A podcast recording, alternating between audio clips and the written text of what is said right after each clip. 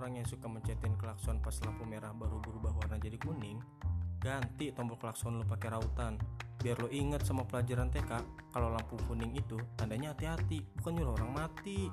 Sama, gue juga buru-buru, tapi gue pengen istirahat melepas gundah gelisah dan lelah itu di rumah. Kan gak seru kalau di jalan raya tengah-tengah pulang ke yang maha kuasa karena lengah. Gara-gara klakson motor lu bikin kuping gue muntah. Serotonin lu menurun, makanya lu cemas, ditambah kondisi fisik lu yang lemas. Kondisi kortisol lu menaik, sikap lu jadi kelihatan udik. Kalau mau nyaman, ya pelan-pelan, kali aja lu khilaf, tinggal minta maaf. Kan jadi belajar untuk sabar, semoga rezeki lu diperlebar. Makin banyak sopan santun lu tebar, perjalanan jadi lebih nyaman daripada barbar. Pada seneng banget ngeliatin orang ngadu gampar, merekamin orang lagi dihajar. Polisi datang, ditinggal bubar. Mau bikin konten lu biar bisa naik mimbar.